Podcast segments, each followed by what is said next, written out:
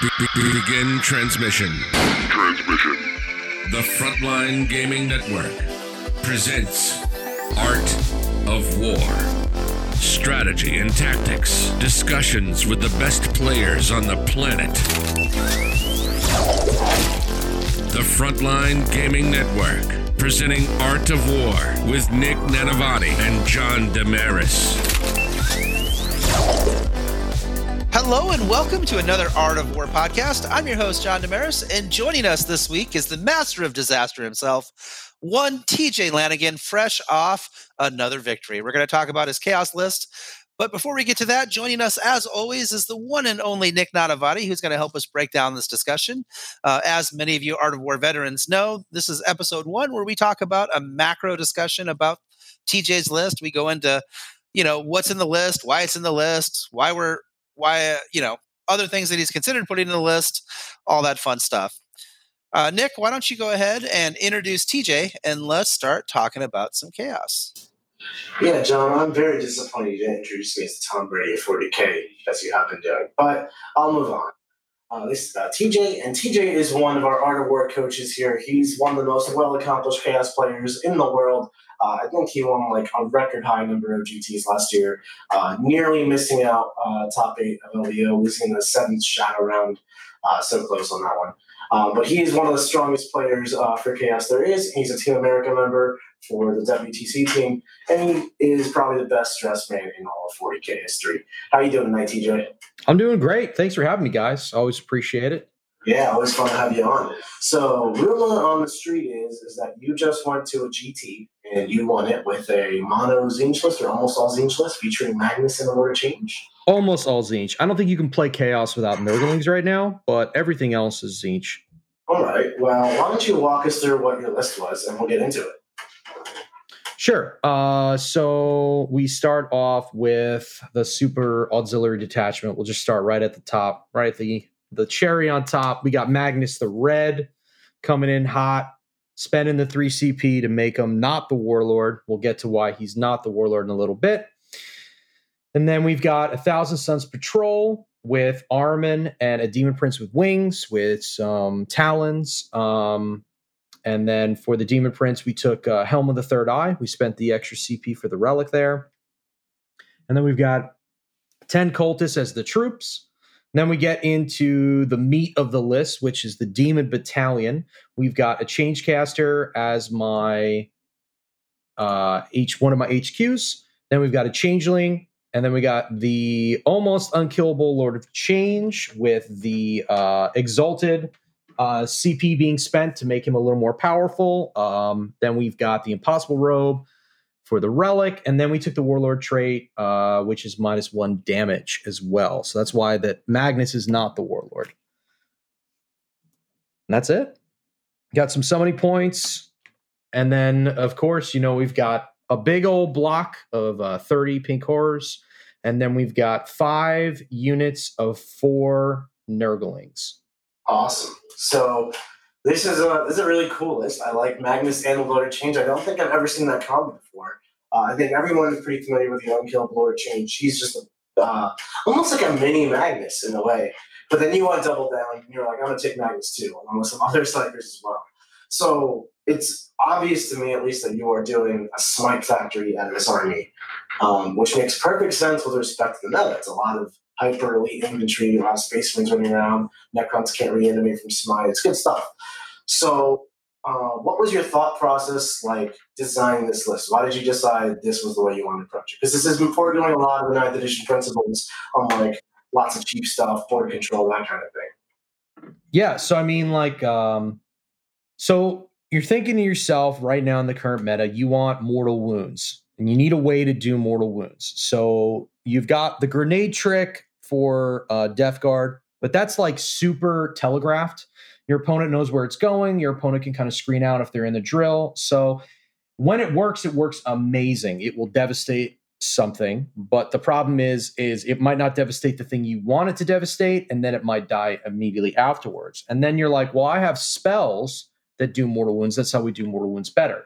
But if you're going to go that route, you need these spells to go off 100% of the time. And who better to make these spells go off than Magnus? I mean, nobody nobody does spells better than Magnus. So I decided that I was going to pick Magnus. And then with picking Magnus, you kind of build a list around that. So you want um a way for him to not die and the best way for him, the, the way to make him the most survivable is you need buffing characters. So you take Ahriman because he's plus one to cast. So he'll get your Weaver and your Glamour easy. So that was an easy slot in. And then you want a Demon Prince. Uh, you want a character in the Thousand Suns detachment as well. I thought the Demon Prince is great for While We Stand, We Fight. It makes him very viable for not dying. Um, but you want another character in there because there are cult powers when you pick your cult Magnus can't cast them. Either can the demon. Uh, either can Ahriman. So you need someone to cast these powerful spells, and um, I'll get to that powerful spell later on. Uh, and then you're like, okay, so I've got right there. That's about 800 points worth of stuff. And then you're like, okay, I'm going to take Nurglings as well. So I knew I wanted at least five squads of them because uh, I knew I was going to take another troop. Uh, because when I was building the list, I figured, wow, I have a lot of characters right now. Like that's a lot. So, and you know, Blood Angels are pretty prevalent, and White Scars are really prevalent. I need something that's going to stay on the field for a long time and be able to kind of spread out, block these characters, screen Magnus, make sure he doesn't get charged by anything he doesn't want to. The same thing with the bird. So I was like, I'm going to need something that has a good board presence. So I was like, well, if I'm going to take the changeling, which gives a six plus feel of pain to Magnus and the bird, then I can also take the troop choice from Tzeentch, which will then give my pink horrors a six up feel of pain, which just makes them a little more annoying. So now you've got four plus invul, six plus feel of pain. And uh, that's kind of where the list was at that point. Like most of the stuff kind of slotted in once I figured out where I wanted to go with the list. Yeah, the way you described it literally built itself. I'm like watching you put the puzzle pieces together. Um, and this all stemmed from the, the concept that you want to spam mortal wounds. And I think that's a great list building approach, trying to get a little off topic here. But when you see top players building lists, they don't just take a dartboard and pick units. They often don't even start with units per se. They start with a concept. Like, I want my list to do mortal. I want my list to be built around this thing. And then you take the units and stuff that make sense for that concept. So love the approach, TJ. One thing with Magnus though, I've used him before, and uh, he's he's a little allergic to getting blown up. That's definitely always a fear of mine, especially because he's more than 16 wounds. You can't make use of obscuring terrain like the Lord of Change can. Where you, I understand you took things like Glamour and Weaver and Six of Feel Pain from Changeling, but you have to go first to cast the Psychic Powers on him. And just Six of Feel Pain, he's not that tough. You are, you're definitely right. Like that, he's just gonna die. Like he goes second versus AdMech and no more Magnus. Well, he doesn't start on the table against uh, against AdMech. That's just not going to happen. You'll just uh yeah. So against matchups where you know that he's so on the weekend, I uh tactical reserved him twice. There were two games out of the five, which he did not start on the table. And um you just in those instances when you know that's going to happen you need to take objectives uh, secondaries that are going to slow grind and kind of build those points up. You don't want to take anything that's going to be incumbent on you doing damage on first turn because you don't have any damage on first turn. So mm-hmm.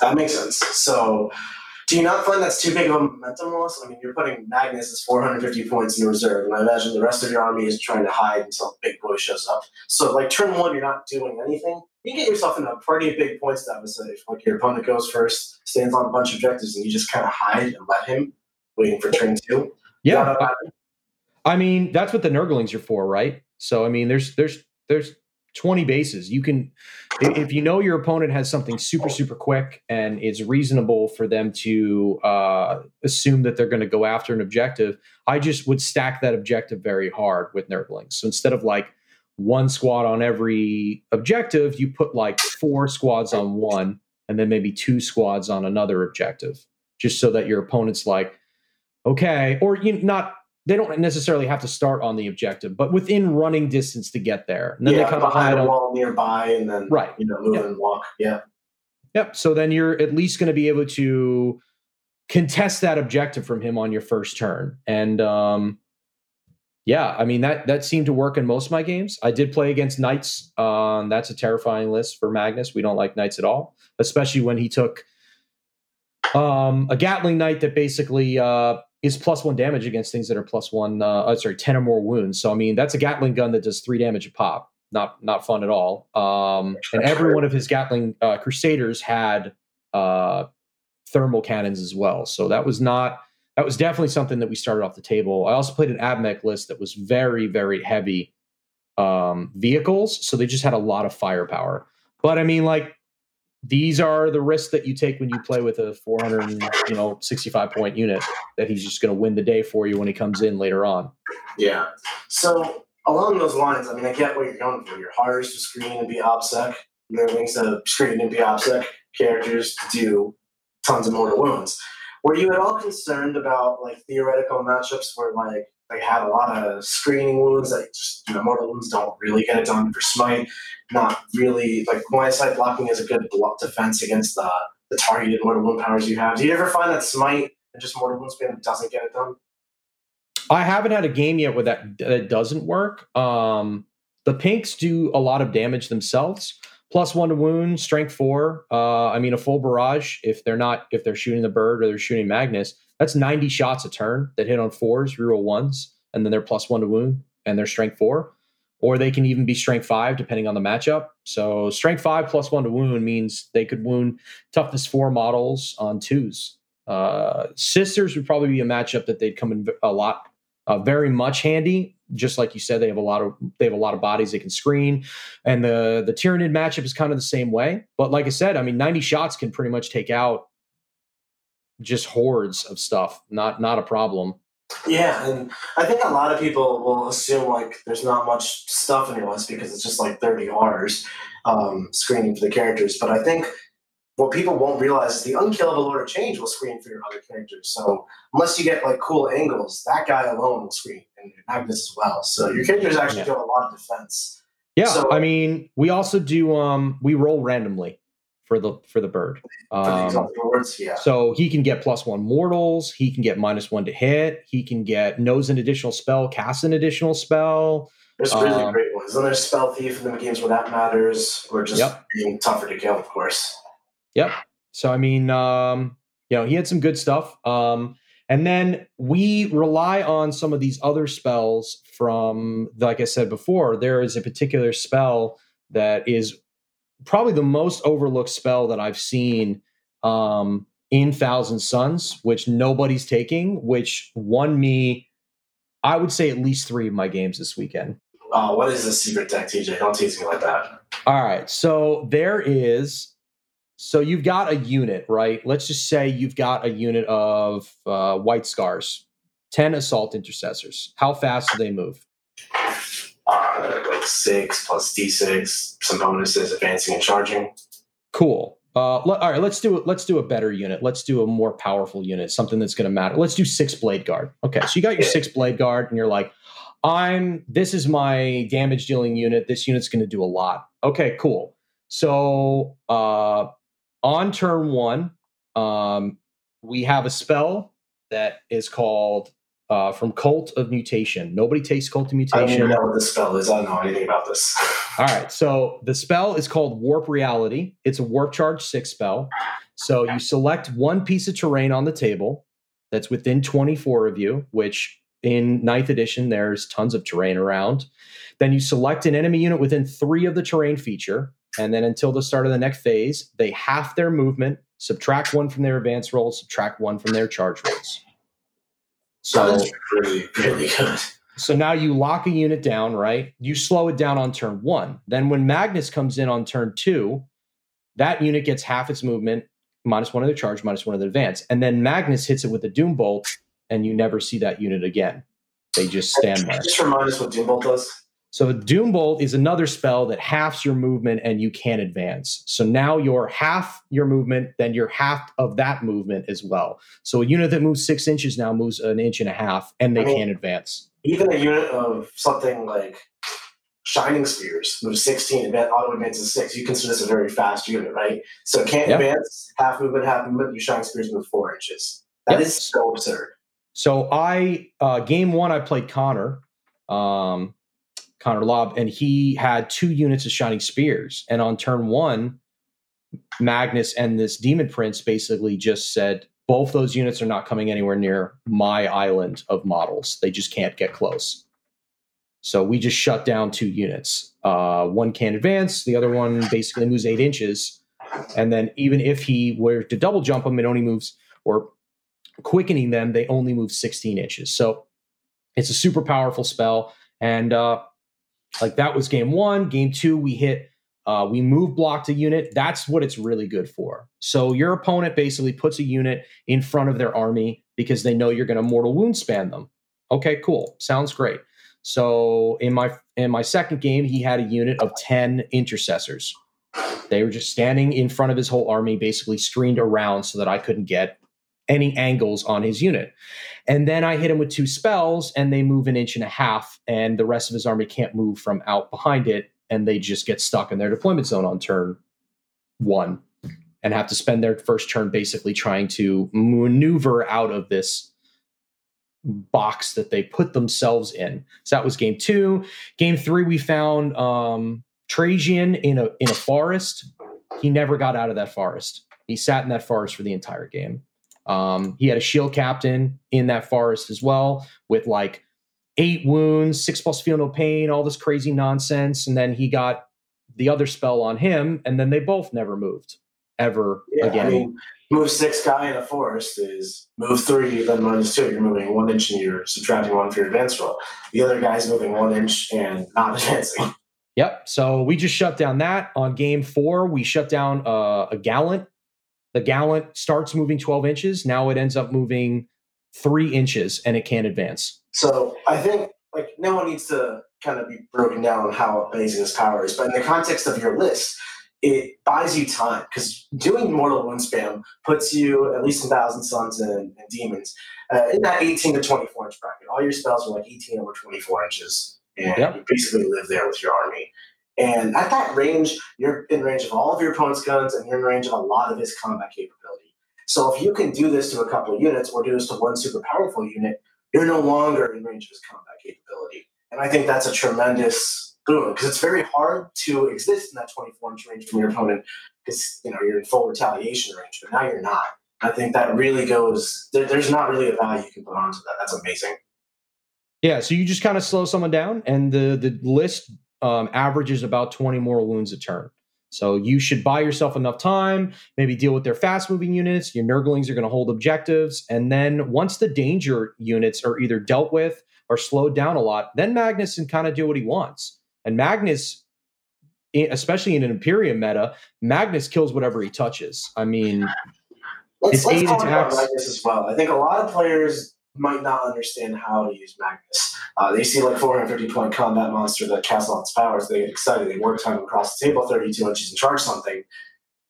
That is a way you can use them, I'm sure. But TJ, how do you typically envision using Magnus? So someone told me this. Um, they call it the the yo-yo. So basically, you fling Magnus out in front of your army, cast all of Magnus's spells, and then you bring him back with a warp time into the pocket of your pink horrors. So they can't get charged. He's not the closest model for maybe some smites that your opponent ends up getting off, and you kind of keep him protected until, like I said, there is no more threats or the threats have been dealt with. And then you can kind of put him out there and do what he wants to do. So I guess why do you prefer that style as opposed to the you know the run in your face do as much damage as possible? Because a lot of players use that to like buy themselves time. Magnus goes up there, causes some havoc, kills some stuff. You know he does go down, but then the rest of your army gets in position. Why do you find this more passive play better? I just feel like you need to get your points out of Magnus. I, I don't think you can just. I, I don't like that trick of you just wasting it. It's also a constant fear for your opponent. They're like, I, I, I needed to kill, I needed you to put him there so that I could kill him. You know, um, I could shoot my entire army. I could charge him. I can melee, and then the threat's over. If you pull him back, your opponent has no way to. Your opponent has a limited amount of resources to shoot and kill him um, that are going to actually do damage, and then it becomes this kind of in your opponent's mind is like, okay, I have let's just say six anti tank weapons. I can fire them all. If Magnus just rolls three ups, he doesn't die. Now, what else do I fire in him? Do I fire all the bolter shots in him? All the you know the small arms fire, try to plink him down. You know what's my play here? It just sits in your opponent's head the whole game, and you just get the most value out of Magnus that Absolutely. way. Also, like the constant threat of having a screen from a 32 inch moving fly model is really annoying. Like his base is big, so like you feel like you can screen him. Unlike like something like a small little solitaire, you just don't even try where it's like too hard to bother with. Magnus, like I'm gonna put effort into screening this guy. So if you like blow your load on turn one, and then I deal with Magnus, then okay, now I can just play a very linear game of 40k. TJ's in front of me. I'm gonna walk forward and deal with it.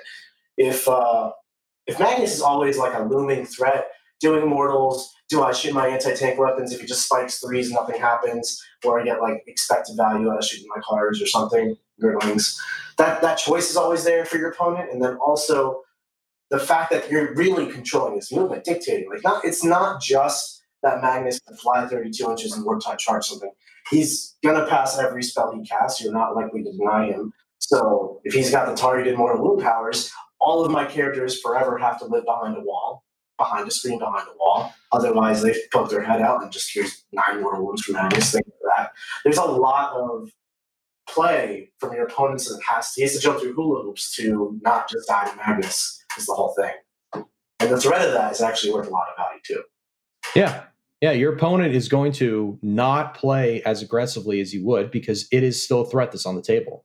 And uh, most people, yeah, they take they take units that take out Magnus, but again, like you said, if Magnus, it's a three up invul and he's minus one to hit. If he just rolls well, or you don't roll well and he just lives for another turn, then he heals 2d3 and he's back to doing what he does anyway. And he probably kills the unit that you stuck out to deal with to deal with him.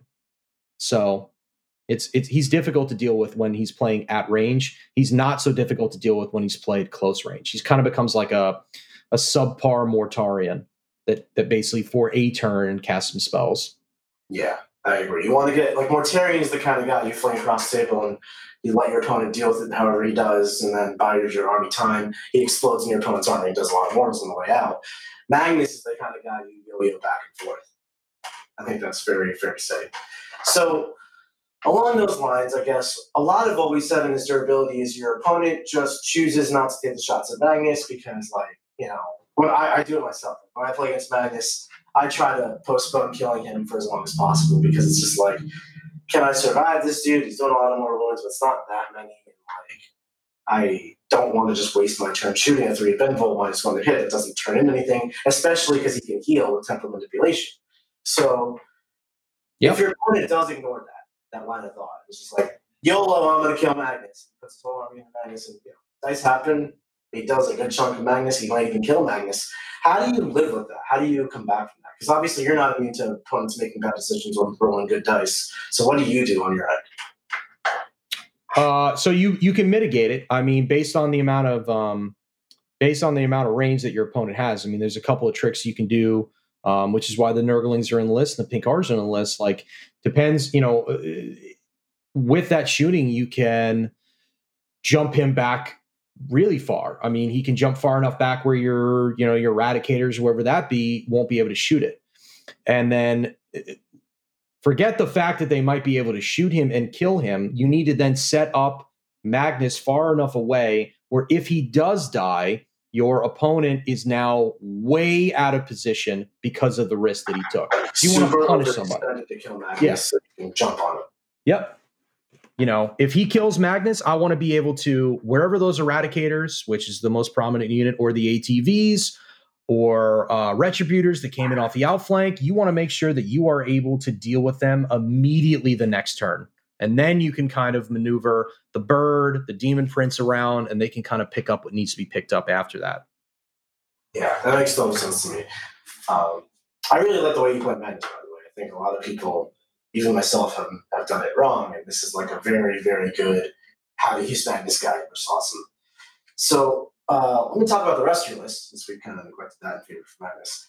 Is there is there anything you were considering changing or any evolutions to this list? Like you, it kind of built itself, but I'm sure there's other ways to accomplish what you're doing. Yeah. So, I mean, if you want to save CP and give Magnus uh, better spell range, you could easily put him in a Supreme Command attachment, and then you don't give the bird the Warlord trait because for some odd reason, demons don't have a way to give another Warlord trait. So, um, It's called Space Marine Privilege Siege. Yeah. don't have it. So, um, so basically, you uh, you could do that. That would give you uh, some more CP to start the game, which definitely helps you out. Um, Okay. You were like, I'm surprised you're not considering something like Beast of Nurgle or anything like that. They're very popular over in Europe Australia, and like, they're so durable. So something like that instead of ours, you ever consider something like that? Uh, I think the pink horrors just have a the ObSec is super strong and like um being able to just put five units of nurglings out in the middle of the field to hold those objectives for as long as possible while your pink horrors can basically hold two objectives in the backfield because they can just kind of string across the backfield and hold these objectives is super strong. Uh, and it really makes it like beasts of nurgle are great. The problem with Beast and Nurgle is that um, for for scare for character screening purposes, character screening purposes, your my list literally is running, you know, uh, six six characters. I'm sorry, four four characters that that need to not die, uh, and I can't screen them any other way. Uh, Beast and Nurgle don't screen those characters well enough, and when you start taking casualties from the unit that is screening them, you then lose real estate, which your opponent can then push stuff through the gaps. I mean, I played Harlequins three times over the weekend. Not once was a character assassinated with a solitaire or, you know, the troop master that has a murder blade or any of those crazy combos. No one was able to get in and do anything because pink horrors kind of fill those gaps. And if there is a gap, you just split a blue into the gap and fix it. All right, that was going to lead, that leads me directly into my next question. What are these summoning points for? 45 points for uh, splitting. Uh, if and the other thing too with pink horrors, people have this. The list is kind of like my original list um, in ninth edition for the Plague Burst Crawlers and the Nurglings of like I don't want to shoot any of this stuff. They don't want to shoot a Lord of Change that has a three up invul that's minus one damage and maybe and has a six up feel no pain and then maybe you know is minus one to hit or something like that. They also don't want to shoot Nurglings. No one really wants to waste firepower on Nurglings. No one really wants to shoot Magnus once he's buffed up, and nobody really wants to shoot Pink Horrors that are four up invuls. Four up is very swingy. They use uh, you know, the Lord Change's morale, so they're morale 10. They can split and they have a six up feel no pain. So it's kind of like this list of like, I don't really want to shoot any of this stuff. So usually I would split, but a lot of times people just wouldn't shoot them. It's just kind of a waste. They don't really feel like they're going to do anything. So then if you take engage or something like that, when Magnus kills a character with you know uh, a certain or sorry when the bird kills a power uh, a character with a certain power he just gets a chaos spawn chaos spawn is very easy for grabbing that table quarter that you are not in Interesting. I always like remember that part of the spell, but I've never like actually used that part of the spell. You actually use that? yeah i mean it's a bolt to change you're already taking bolt to change anyway No, that's true. That's true. I just like the reserve points. I guess I never had them laying around like that, or I never really felt like doing it. But no, it makes sense. Like if you have the points and your opponent's not really messing with your horrors, like why not? It's also really good for Magnus. Every time he kills a character in combat, he does the same thing, which is nice for you to basically leave something behind a wall or or overwhelm an objective now because now you have two to his one. There's a whole bunch of different uses for that guy. Right, right. Okay, I like that. So, um, you have your giant unit of the pink cars, and that's really, really vulnerable to blasts. And it's not that tough to kill. Like blast weapons are kind of enjoying killing toughest three, four pinball models. So is that ever a concern for you? Um, no, I mean, like I said, I, I played uh I played Harleys over like three times over the weekend. I mean, they all have bikes that do basically each one of their guns fires six shots apiece. But I mean, like when you get through uh, hitting them, wounding them, and then I make my invols and I feel no pains. And after splitting, you kill like maybe five or six every turn. Like it wasn't really as crazy as everybody thinks it is. Um, there's a lot of uh, areas of failing. Uh, there's a lot of failing points within that, and then uh, with splitting, it's even more difficult. And then you could just roll that one on morale and get D6 back. That's true. And you do still have gaze, so you still get to re-roll your morale check as well for gaze. So you technically could still get that as well with the re-roll and roll Yeah. that one and get models back. I haven't done that yet. I haven't.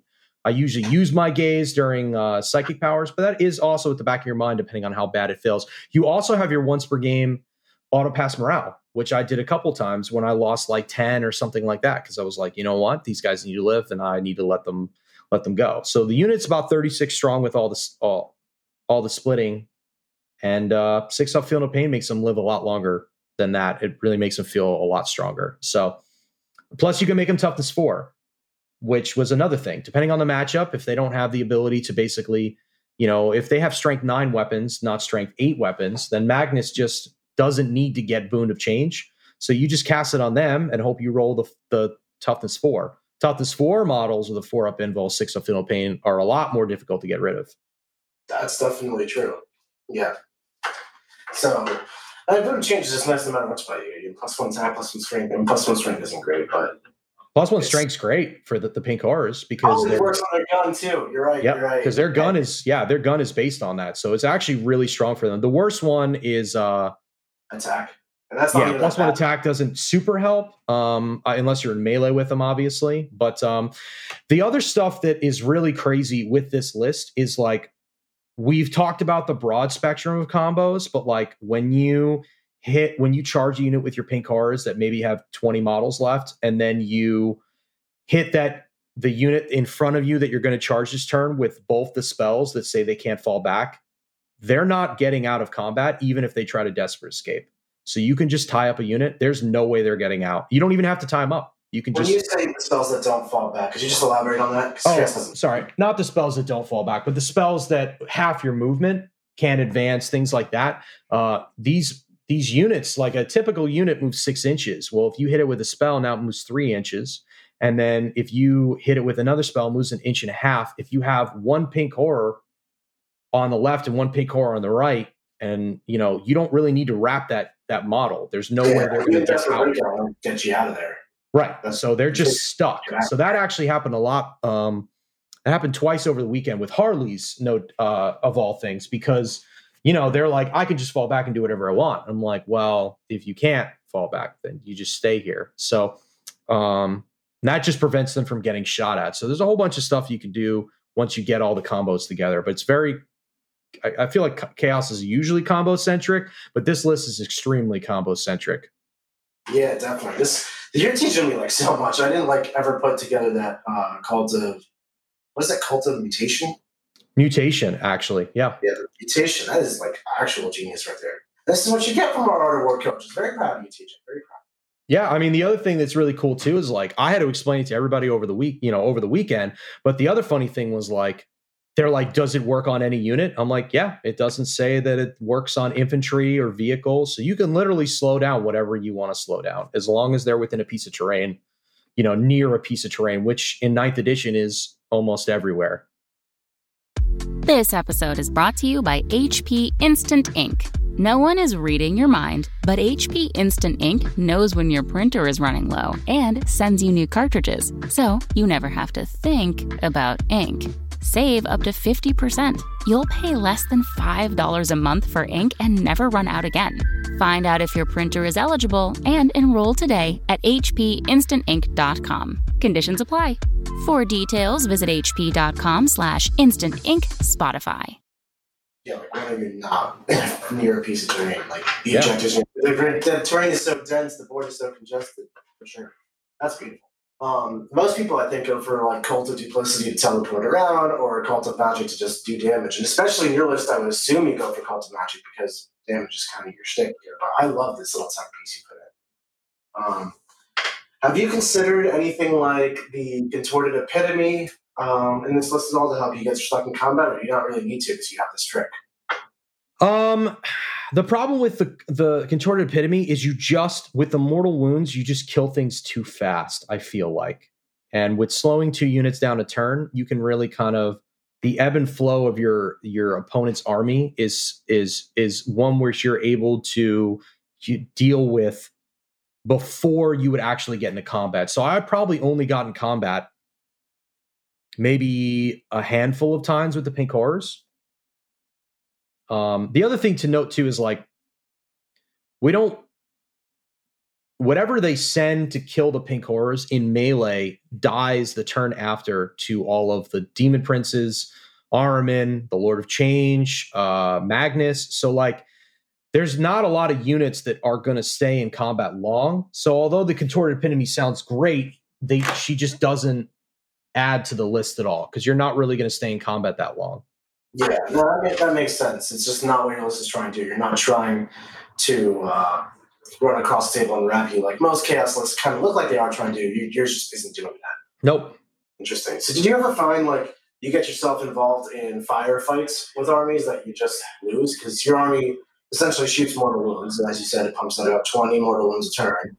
If you get yourself involved into a firefight versus like Space Marines or AdMech, and of course we'll get into matchups specifically next episode, but um, just generally, you get yourself in a firefight that does more damage, damage faster than you. Uh, well, I feel like the lists that do damage better don't hold objectives as well. So, or they're slower. So I'm able to basically leverage my pink horrors, which can also go into reserve as well. So in that particular matchup, what I would do is I usually take Magnus. He starts off the table so that he lives for as long as possible. And then we also start the pink horrors off the table we put the Lord of Change behind a uh, uh, obscuring piece of terrain because he's only 16 wounds, and then you just hide all the Nurglings. So, and then you force your opponent, if you win the roll, to go first, and then you kind of just don't do anything on turn one. Let him, you know, not be able to shoot anything. So you kind of slow roll his damage, and then when Magnus comes in, you can kind of give him all the buffs and just let him take it for a turn. And hopefully, at that point, you know you've it's turn three. So turn two you scored more than him. And then turn three you score more than him. And you're kind of at a lead point where now the pink horrors come in on turn three and basically hold two points and they can do what they need to do and kind of uh, get those objectives for you and just kind of stand there for just one more turn really. I mean you're just at that point hoping that you get your secondaries done and things like that So, do you ever find um, you're a little too reliant on getting specific powers off? Now, obviously, you have Magnus, you have Ahriman, you have Gaze of Fate. Potentially, there's there's so much redundancy built into your powers off the cusp. But you know as well as I do, sometimes things fail. Like destiny is destiny, chaos out here. So, um, especially like if you put yourself out there to get a Doom Bolt playoff, and your opponent just you know denies it or you roll bad, or you're playing against someone much more commonly who has a four deny power or stratagem, you can't rely on these things going off. So. You, you know, you four up, I just block your runtime, just block your thing. How do you fight that? So, I mean, that's a that's a game where you're just trying to play um defense. That's why I think the defensive play for Magnus is just better uh because you're just going to try to play that defensively. He's still there, he's still threat. What spells you get off kind of chip away on damage. You move your pink horrors up, they're there to grab objectives and things like that, and they're your Magnus and your Lord of Change kind of become a bully. The demon prince become a bully unit that are designed to basically force your opponent to not get close to this i would call it this blob. Anything that gets close to this this this island of of of your army basically just kind of gets swallowed up. Um so that's kind of where you need to make sure that um you don't go with these crazy plays and you always have a backup plan. I would say the three spells that need to go off every turn it's glamour. So you need to make sure you're out of range of your opponent's deny for glamour. And glamour is a really far range spell. Uh, Glamor's like 18 inches, so you should be able to get Glamour off. It's 18 and it goes plus six to 24, and it's a buff, so you're casting it onto your own guy. So you can be really Right. Yeah, so you should be able to get Glamour off. Weaver is obviously another one. Weaver needs to go off every turn if Magnus is alive anyway. Um, and then Warp Time, which is a nine inch spell. So if you're going to put Magnus up there, you need to make sure that you can get him back. If everything goes to shit, you need to make sure that you can at least jump him back and he's not in the middle. And that's kind of what those pink horrors are for. Like, wow, that was the worst turn I ever had. Well, if Magnus is just standing there by himself, even if the warp time goes off and he moves backwards, he might get targeted by a whole bunch of smites. He might get charged by characters and things like that. So you need to make sure you can pull him back. So those are probably the three spells that need to go off no matter what. But everything else is kind of just just gravy. It is a super durable list, so that's the other reason why I think the list works out well. Is it's just very durable. So your opponent is going to pick secondaries that rely on killing most of the time against this list. Uh, Abhor the Witch is usually one that gets taken a lot. I have a lot of characters. Someone takes Assassinate. Um, and then usually the third one is Dealer's Choice, whether it be Engage in all fronts or Scramblers. So with the list being so durable, you can just kind of, if you don't have a good turn, it's okay. Don't get upset. You've got plenty more turns and you'll be all right. Yeah, no, I think that's really good advice, especially like this kind of list. You're gonna have bad save bases. Uh, I don't care what the math says. You're going to, and that's not the end of the game. Or if not, if you don't let it be, and that's a really great takeaway. So uh, while are talking about this, I was thinking, what? Why not rubric marines in your patrol instead of uh, um, ours? They're just so much tougher. They're still ObSec. They still fire. They're more expensive, but like you have even to thirty and plus. It's not that much more. So the main issue with them is to make them have that four plus, they require a CP every turn. Um, they also require some, uh, and they don't really put any firepower back. They also can't start off the table unless I also spend CP um, and they do some stuff. And pink horrors at plus one to wound do some nasty stuff to vehicles uh you know that are toughness six or toughness seven. You know plus one to wound means i'm wounding most vehicles on fours uh you know unless it's a toughness eight vehicle. So they're able to kind of punch early for me. And uh their footprint is just so much larger um and they're not actually that much less in points um between those two units so just for argument's sake, for a moment here, you take your Rubric Marines basically. And now, when these guys get to two wounds, obviously we're going to be having a different conversation, maybe depending on how their points go. But five Rubric Marines is 90 points. So if you took the whole shebang, which you'd want to, it's the only way to cover your footprint, that is a 360 point unit. Okay. So for 255, I get basically 30 models, which is a larger footprint, and they just are more. Uh, they're able to cover ground and, and screen characters a lot better than rubrics are. Yeah, I guess it's really you get 30 horrors or 15 rubrics. Uh, and 15 rubrics is- isn't enough for you after, so you have to get 20. And then 20 is really saying like, all right, I'm losing a horrors and a nurgling unit and something else to like do this. That's a lot. Yeah, they're just such a resilient unit too. And like you said before, a lot of times your opponent sees 30 pink horrors, even when they start on the table, and your opponent's like, I'll be all right. Like, this is just pink horrors. But yet, and then they find out later in the game, like, you're rolling four ups and they're not dying, and you're, you know, like they're they're holding three objectives. They're But 20, 30 horrors, I look is like, all right, they took some troops because like screening, but like whatever, it's not a unit. I look at 20 rubrics, I'm like, that is a unit. So it's kind of like they fly under your radar. yeah, I, I think so. I think they're very they're very good for that too.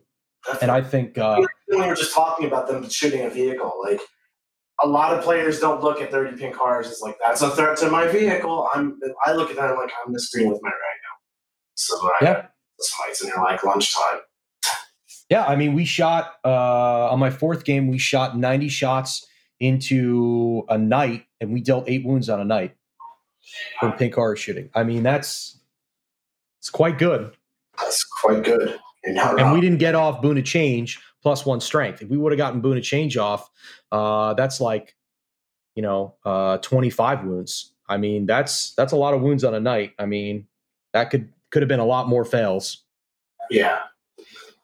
I got you. So let me let me just look through here. I'm gonna pour through your list and look at your relics and whatnot. Looks like you Helmet Third Eye for uh, um, stealing some CP back, and basically that's the Impossible Robe, of course. Why did you go for uh, Helmet Third Eye? Do you find you need your command points? I mean, you're already throwing three away from Magnus, just making off the Warlord. Yeah, I mean, command points are super strong. Uh, you, I like rerolls. Rerolls are good. Uh, plus four to cast is good. Uh, auto passing morale for the pinks is nice. Uh, there are instances where you'll need to start Magnus and the pink horrors off the table, depending on the matchup. Uh, and starting the game with zero CP, I at least want to be able to get back up to a respectable number by the time Magnus comes back in. Yeah, that makes a lot of sense. And do you find you you ever use the warp search strat? I guess it doesn't really matter because you're already, already a sport bindle, so never mind. Um, Nope. Never use warp search, but I do the Nurgling strat sometimes, depending on how it's going there. oh, Uh, auto auto pass morale happens a lot. Hmm, auto pass what I could see for sure on the horrors. Yep. Uh, Nurgling strat, uh, it's like you get Nurglings back on a five up right at the end of the phase for each Yep. I, uh, I like that if you're in like a larger unit. You use on other formats though.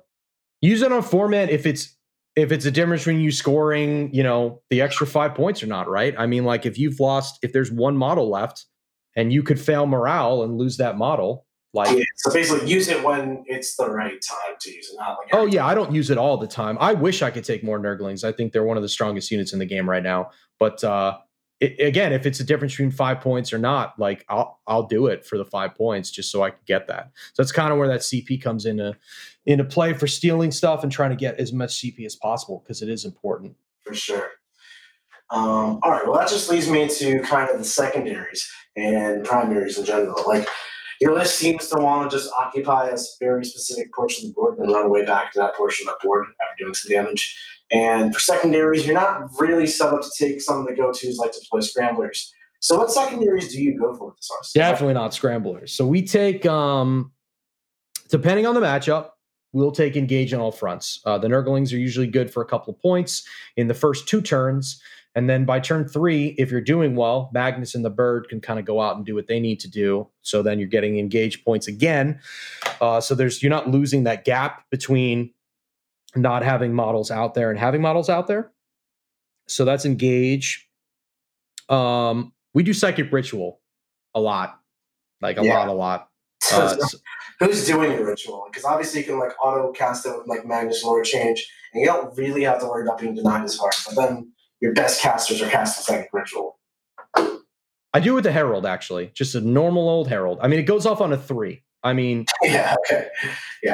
But like the herald has powers that he doesn't really need to cast, and the bird knows three powers. This is kind of where that CP stuff goes into. Oftentimes, Magnus will cast four powers, and the bird will cast four powers. So they each Thousand Sons and demons both have a spell, a psychic uh, strat to let you five, cast an extra power. Is that what you're talking about? Yep.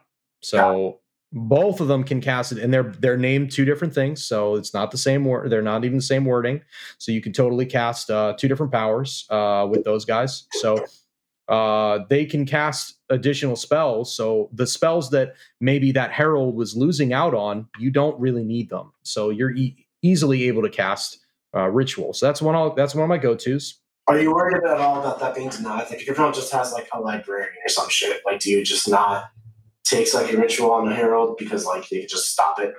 if it's one herald it, sorry if it's one librarian i'm not super worried about it because he usually will get target smited if he comes anywhere near the center of the map um and uh you know if if you fail it once you know um or if your opponent doesn't push out with his librarian in in the earlier turns you know that he's going to try to make a play later like maybe turn four where you have no instance in that instance that would be a maneuver where you would send magnus out and do stuff and he would have to go and kill that guy before he got anywhere near your uh you know before he got anywhere near uh dealing with that issue or denying that power Right. Do you ever Uh, consider like pierce the veil and mental interrogation?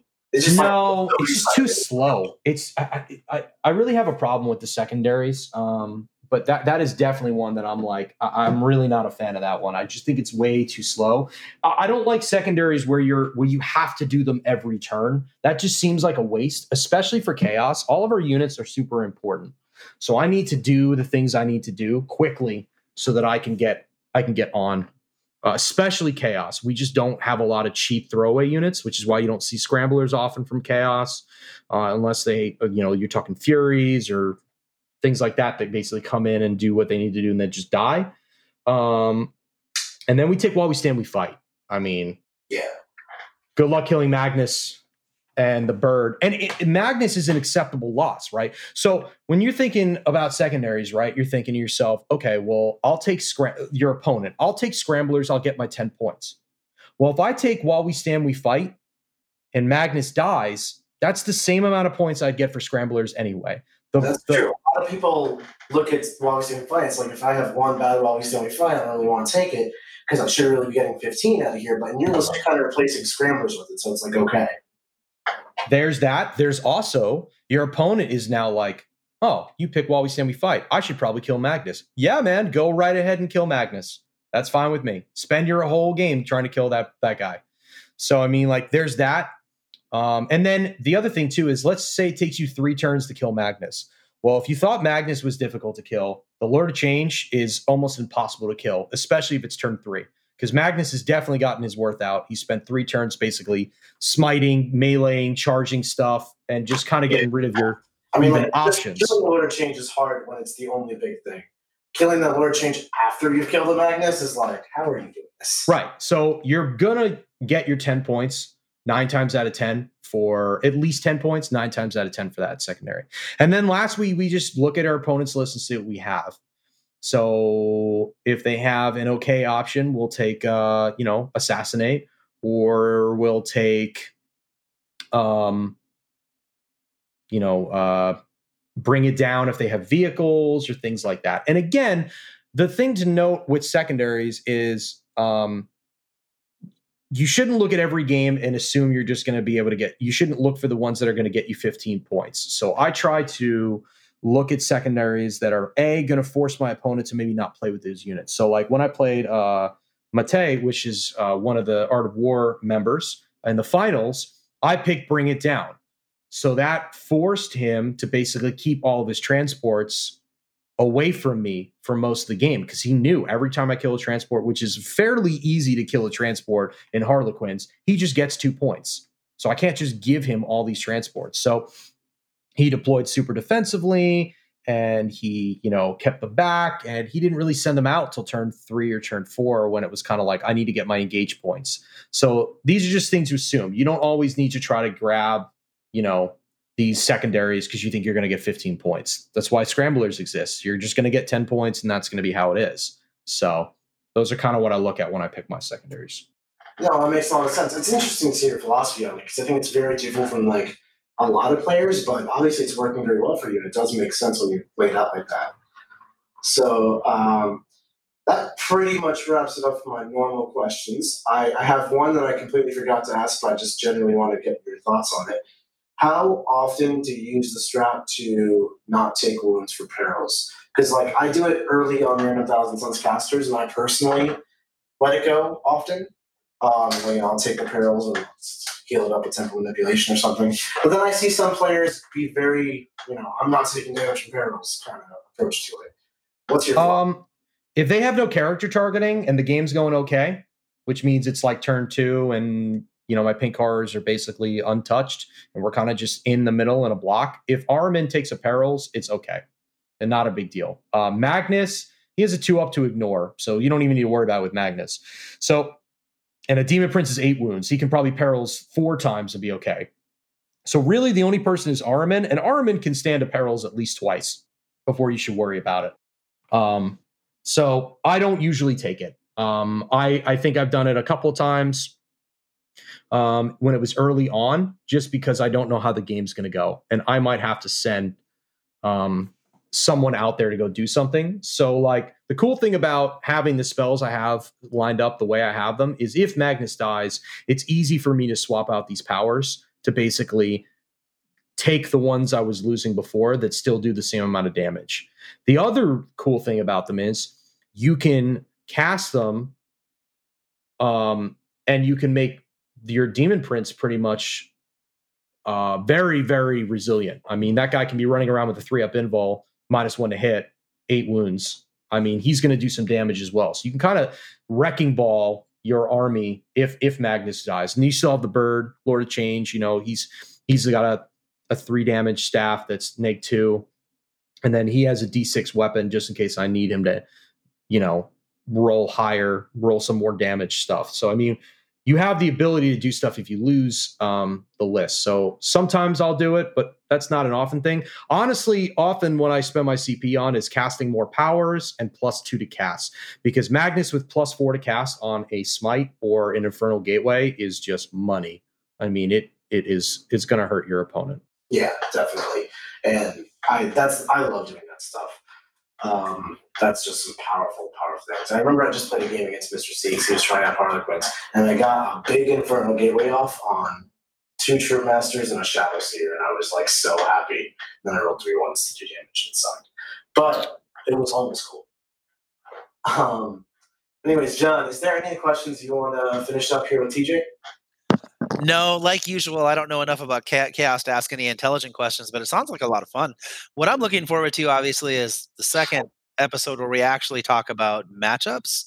Uh, as usual, we have another flexible list that does a lot of interesting things. Um, and what I'm really, in particular, interested in is if TJ in every matchup uh, will um, put Magnus in reserve. Right, that'll be interesting to see. Yeah, the ones where he does or doesn't, how he makes that choice. So I'm eager to see that too. So you guys can catch us over in part two for, for patrons, or uh, if you purchase access to the podcast through our new website, brand new, shiny, fully operational. I hope so. Uh, yeah, check us out there. TJ, is there any place people can find you or learn from you or do any of that stuff? Yeah, I mean, I do uh, a lot of videos on uh, Steel City Legion. Uh, they help me out. Uh, we do a lot of battle reports. They'll be doing a live stream tournament on December 5th that I will be entering in to fight against one of our Art of War members, Anthony V, who won the last tournament um, with his Blood Angels, just won an RTT this last weekend as well. So I'm eager to see what happens with the rematch because we actually played in an RTT a couple weeks ago and I beat him. So now we'll see if he learned from that and we play. We have a really strong match. We do a lot of videos there, uh, and I'm also a uh, champion of creature casters. So I have a lot of blogs on there, a lot of posts where I talk about um, building stuff, painting stuff, uh, and you know what I'm excited about. And of course, of course, I am an art of war coach. I do uh, weekly live clinics. Uh, we talk about chaos. I do Meta Mondays where we talk about tournaments I've been to or what I think the meta is shifting it. I write articles with new books. I'll probably write one when the Death Guard book comes out. I'm assuming, unless Mark Perry fights me to the death for it. So, uh, so yeah, so that's that's where you guys can find me. Okay, very cool. All right, one more time for posterity. Again, patrons, we'll see you in part two when we get into the nitty gritty, dirty details of optimal play with this list. And everyone else, we'll catch you next week where we'll have another exciting list to break down for you. Peace and love, everyone. Like the strategy discussion you heard? Want to hear more about the tactics of this list? Sign up for our Patreon at AOW40k.com, where we go deep into details of optimal play. This has been Art of War, a strategy and tactics podcast for Warhammer 40k.